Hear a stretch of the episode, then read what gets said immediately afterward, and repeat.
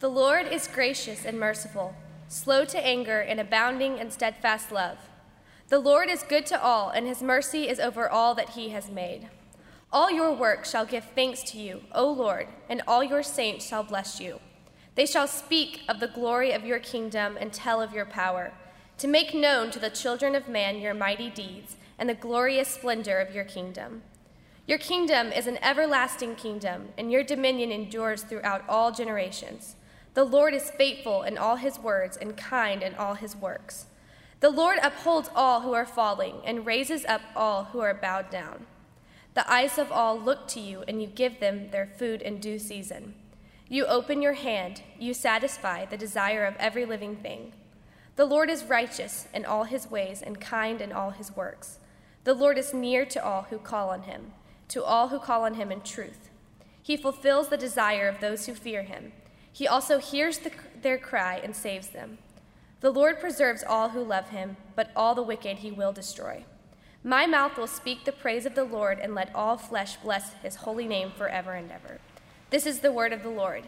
Thanks be to God.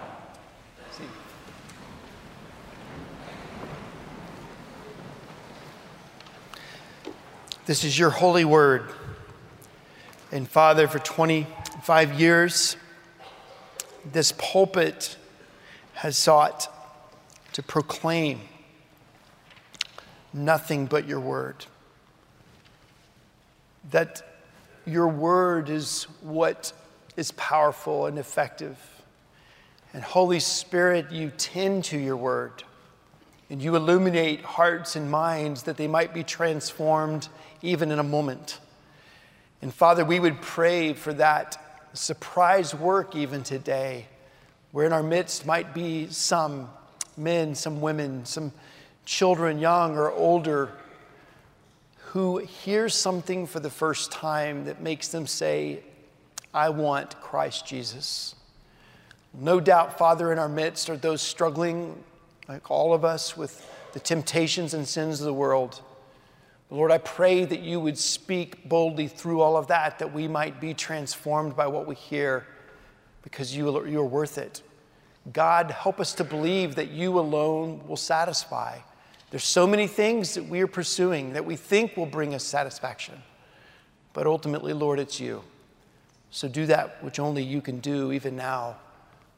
Extend your love, your mercy, your grace, your kindness, your goodness, your glory to us now, we pray in Jesus' name. Amen. It's a beautiful day. For many weeks, I've been anticipating this worship service, knowing the gifts that God has brought to this body. So many gifted musicians. The anthem at the beginning of the service, if you weren't able to be in here in time, was remarkable, written by Jay Marty. So many gifted people seeking to bring the Lord glory and humility. Think about Jane Burke, how many times she has received emails first from Skip and then from me with content going into this, faithfully serving this church quietly. So many people, so many that were there that first Sunday, 1500, but the church is a lot bigger than 1500 now. God has been extending this church, His church, into this city and into all the world. I didn't pay attention to this church that first Sunday. I was on my honeymoon. I paid attention to my bride 25 years ago. But it wasn't long after I got back to Oklahoma City, where I was serving as a youth director at a little PCA church there, that I heard that something big was happening in Dallas. Never did I dream that I would ever be in this city and in this church. I remember the first time I came to a worship service here. I was in, engaged in dialogue about becoming the youth pastor. And a friend of mine who had been here a few times said, It's the best worship service you'll ever go to. There's something about that statement that I love and something about that statement that I hate. what I love about it is I think he's right, which leads to pride, judgmentalness, a lot of other sins, which I hate. There's another thing I hate about it too, and that is that it puts us in a posture which we're so comfortable with of being spectators, part of an audience, critics. That's not what God has called us to be. He's called us to be worshipers. And the reason we're going to get out at 12:15 today is not because I'm going to preach very long. In fact, I'm not going to preach a whole lot longer. It will be the shortest sermon I think I've probably given, and then no one skip. It's, it's just going to be the shortest sermon ever given. but it is still the means of God's grace, as is prayer and as is this table, which we're about to get to. But I do want to say a few things from Psalm 145. It's the last psalm of David. And in the opening verse, David says, I will extol you, my God and King. I want to talk about two words. One word is taken directly from that verse, and another word is implied, and it's one of our favorites. So let's start with the word extol. The word extol is not one that you use very often. I, I doubt rarely anyone goes to lunch after church and says, I extolled the Lord today. But it's a great word. In David's last psalm, he doesn't use, I praised God today. He doesn't say, I will praise you, my God and King. He says that in other psalms, but he says, I will extol you, my God and King. And the word extol means enthusiastic praise. It means high praise. It means praise that is reserved for that which is above and beyond all. It is praise towards the one who is transcendent. And if you listen to this song that David wrote and you lean in, you hear these majestic descriptions of God Verse 3 Great is the Lord and greatly to be praised, and his greatness is unsearchable. How could we ever enter a place of worship and think there's nothing more for us to learn about God? How could we ever enter a place of worship and leave going, eh, unless it's not Christ centered, gospel centered, biblical? There's so much more that we're going to learn about God that for all eternity we will experience the heavenly awe. His greatness is unsearchable. How smart do you think you are as a Christian? You're not that smart. How brilliant do you think your mind is theologically? You're not that bright. How devoted do you think you are to the great things of God? You're not that devoted. God is unsearchable. And that's why David uses the word extol, enthusiastic praise. In fact, the people who really are the brightest and the most devoted, the most intelligent about doctrine and the Word of God, they're so humble because they know that what David sings is true. Your greatness is unsearchable. You're transcendent.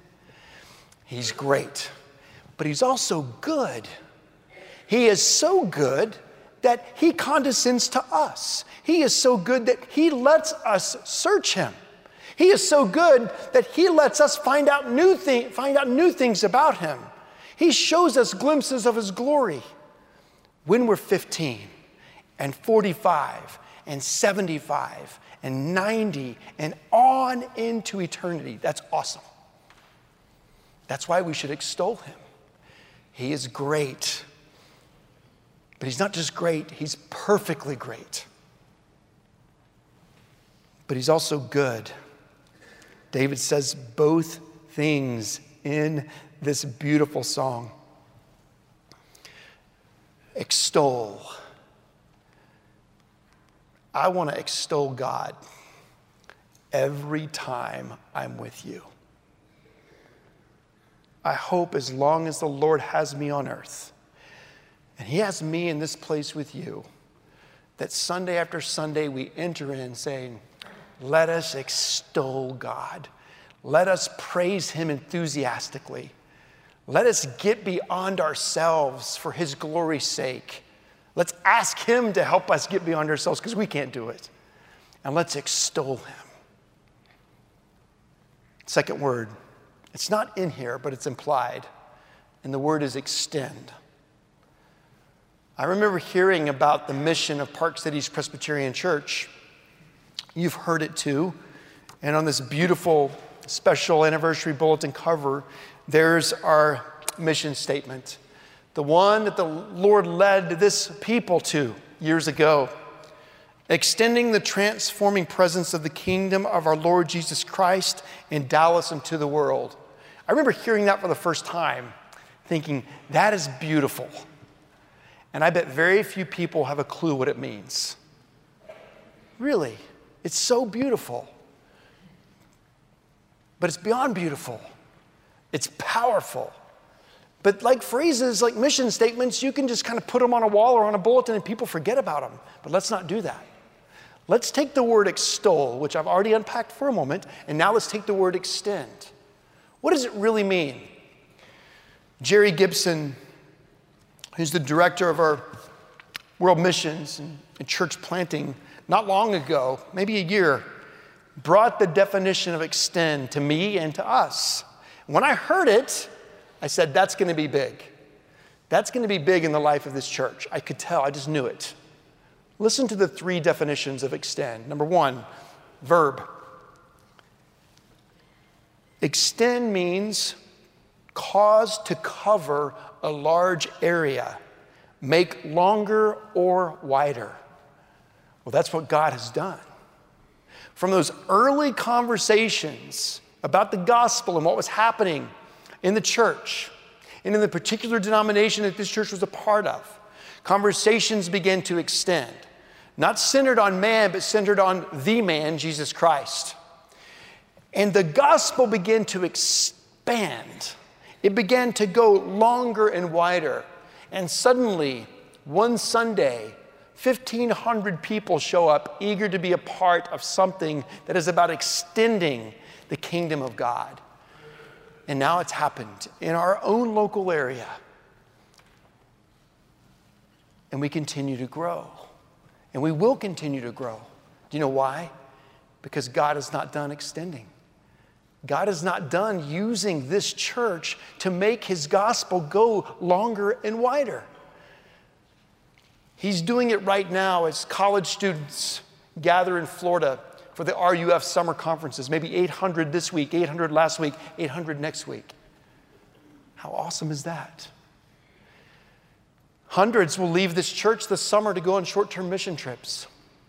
But tomorrow, thousands will enter into schools and places of work with the light of Christ shining through you that's extending longer and wider, expanding.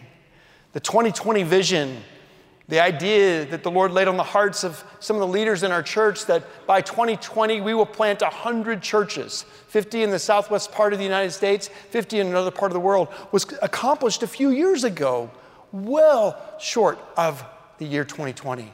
Now we're seeking his face. Lord, what's next? I don't know, but I can't wait to tell you when we know.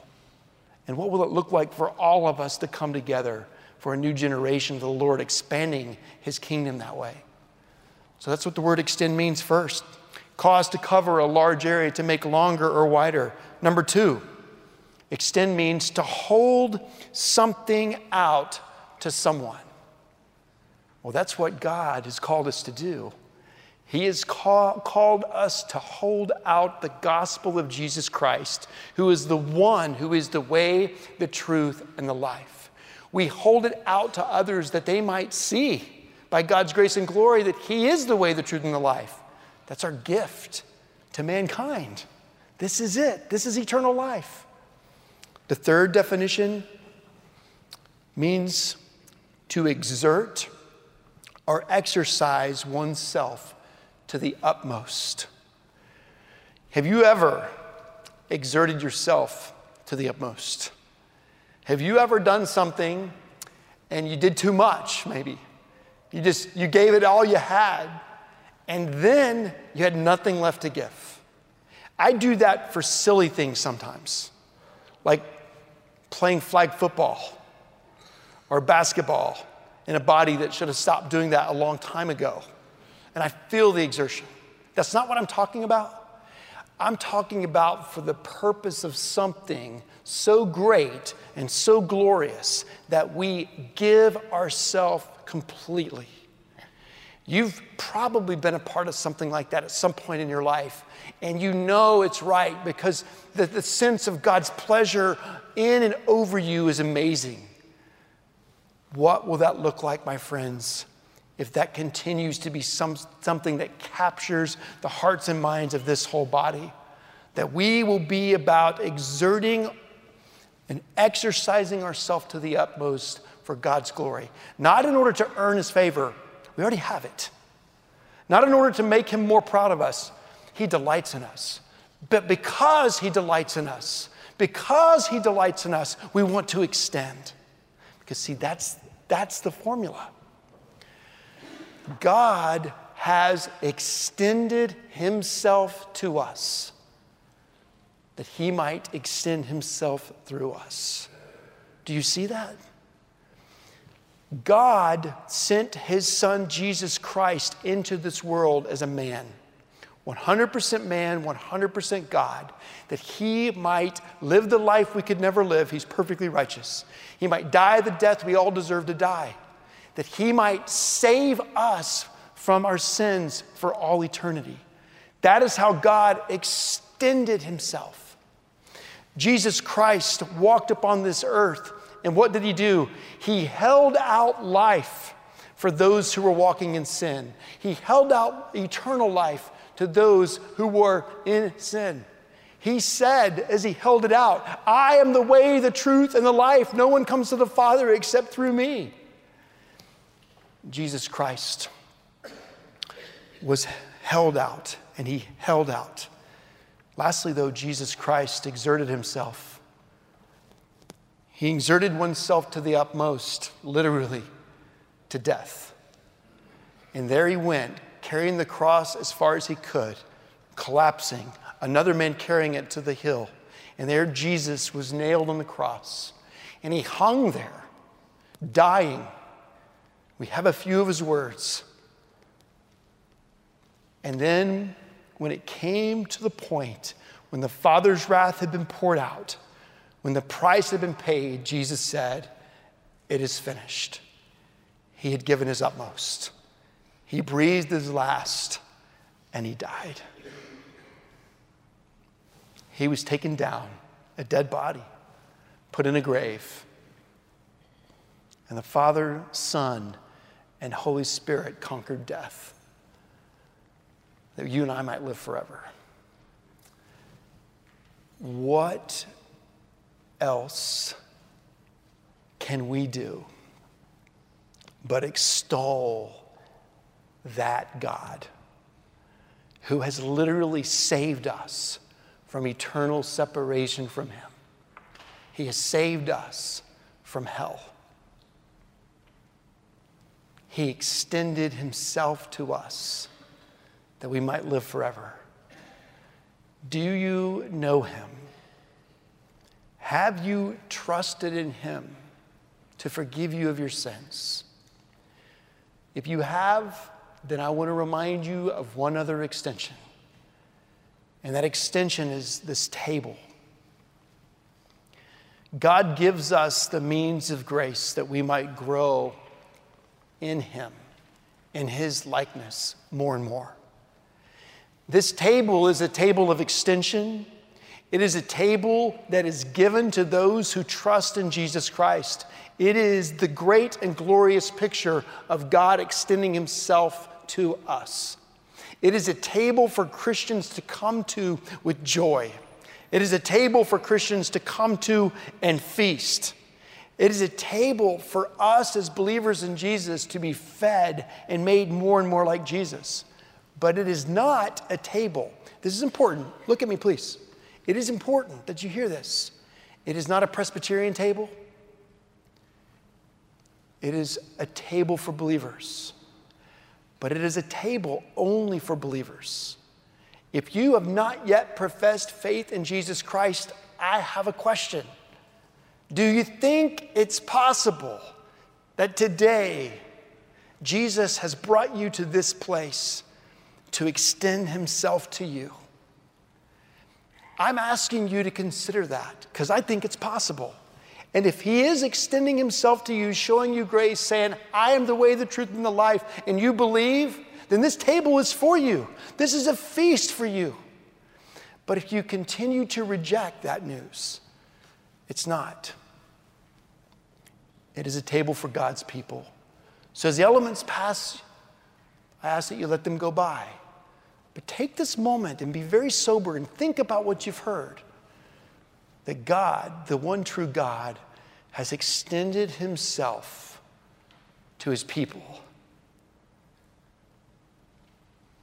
Now, if you have received that extension, that invitation, I have a question for you.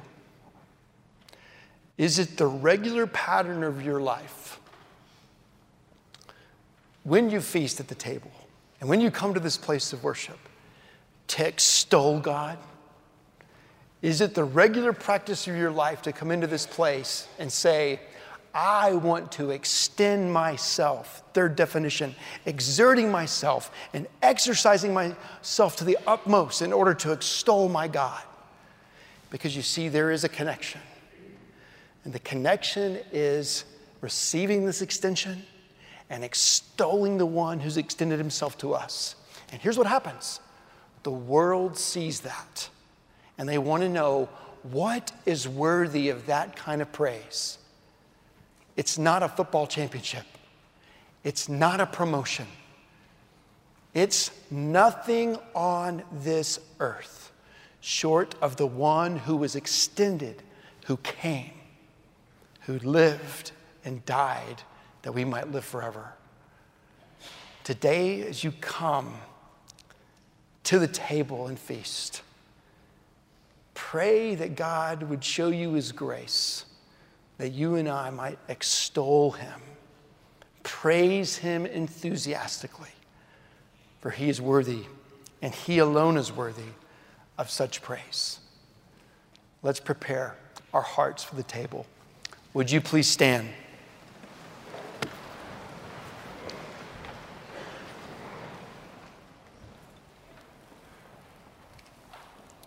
The Lord be with you. And with your spirit. Lift up your hearts. We lift them up to the Lord. Let us give thanks unto our Lord God. It is right to give him thanks and praise. It is right and good and a joyful thing always and everywhere to give thanks unto you O Lord, Holy Father, Almighty, everlasting God.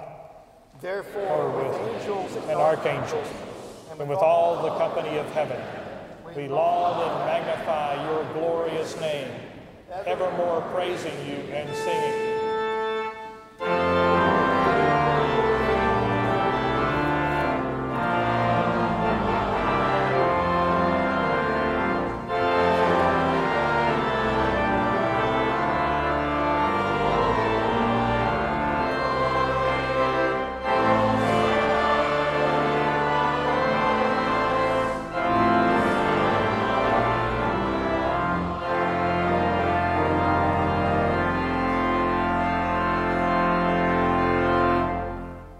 Blessed God and Father, we do come to this table at your invitation, thanking you, Father, for the gift of your Son, Jesus Christ. And we pray by your Spirit, Father, that you would pour out your blessings upon us, equipping us and shaping us into the men and women whom you would have us be. Send us from this place this morning, Father, in order that we might be salt and light in a lost and dying world. And we pray this in Jesus' strong and majestic name. Amen. For I received from the Lord Jesus that which I also delivered to you that the Lord Jesus, on the night in which he was betrayed, took bread. And when he had given thanks, he broke it, saying, This is my body given for you. Do this in remembrance of me. In the same manner, after the supper, he took the cup, saying, This cup is the new covenant in my blood. As often as you drink it, do so in remembrance of me. For as often as you do eat this bread and drink this cup, you proclaim the Lord's death until he returns. Christ our Passover, was sacrificed for us. Alleluia. Alleluia. The gifts of God for the people of God. Take these in remembrance that Christ died for you. Feed on him in your heart with thanksgiving, and drink in remembrance that Christ's blood was shed for you. You may be seated. As the elders come forward and pass out the elements, I invite you to pass it to one another, saying, This is the body of Christ. And then when we pass the cup, this is the blood of Christ. Listen to this beautiful music and meditate upon Psalm 145, what you've heard already His greatness and His goodness, His glory. And then as we pass the cup, sing about the love of God. This is the Lord's table. Let us go here and feast. Elders, please come forward.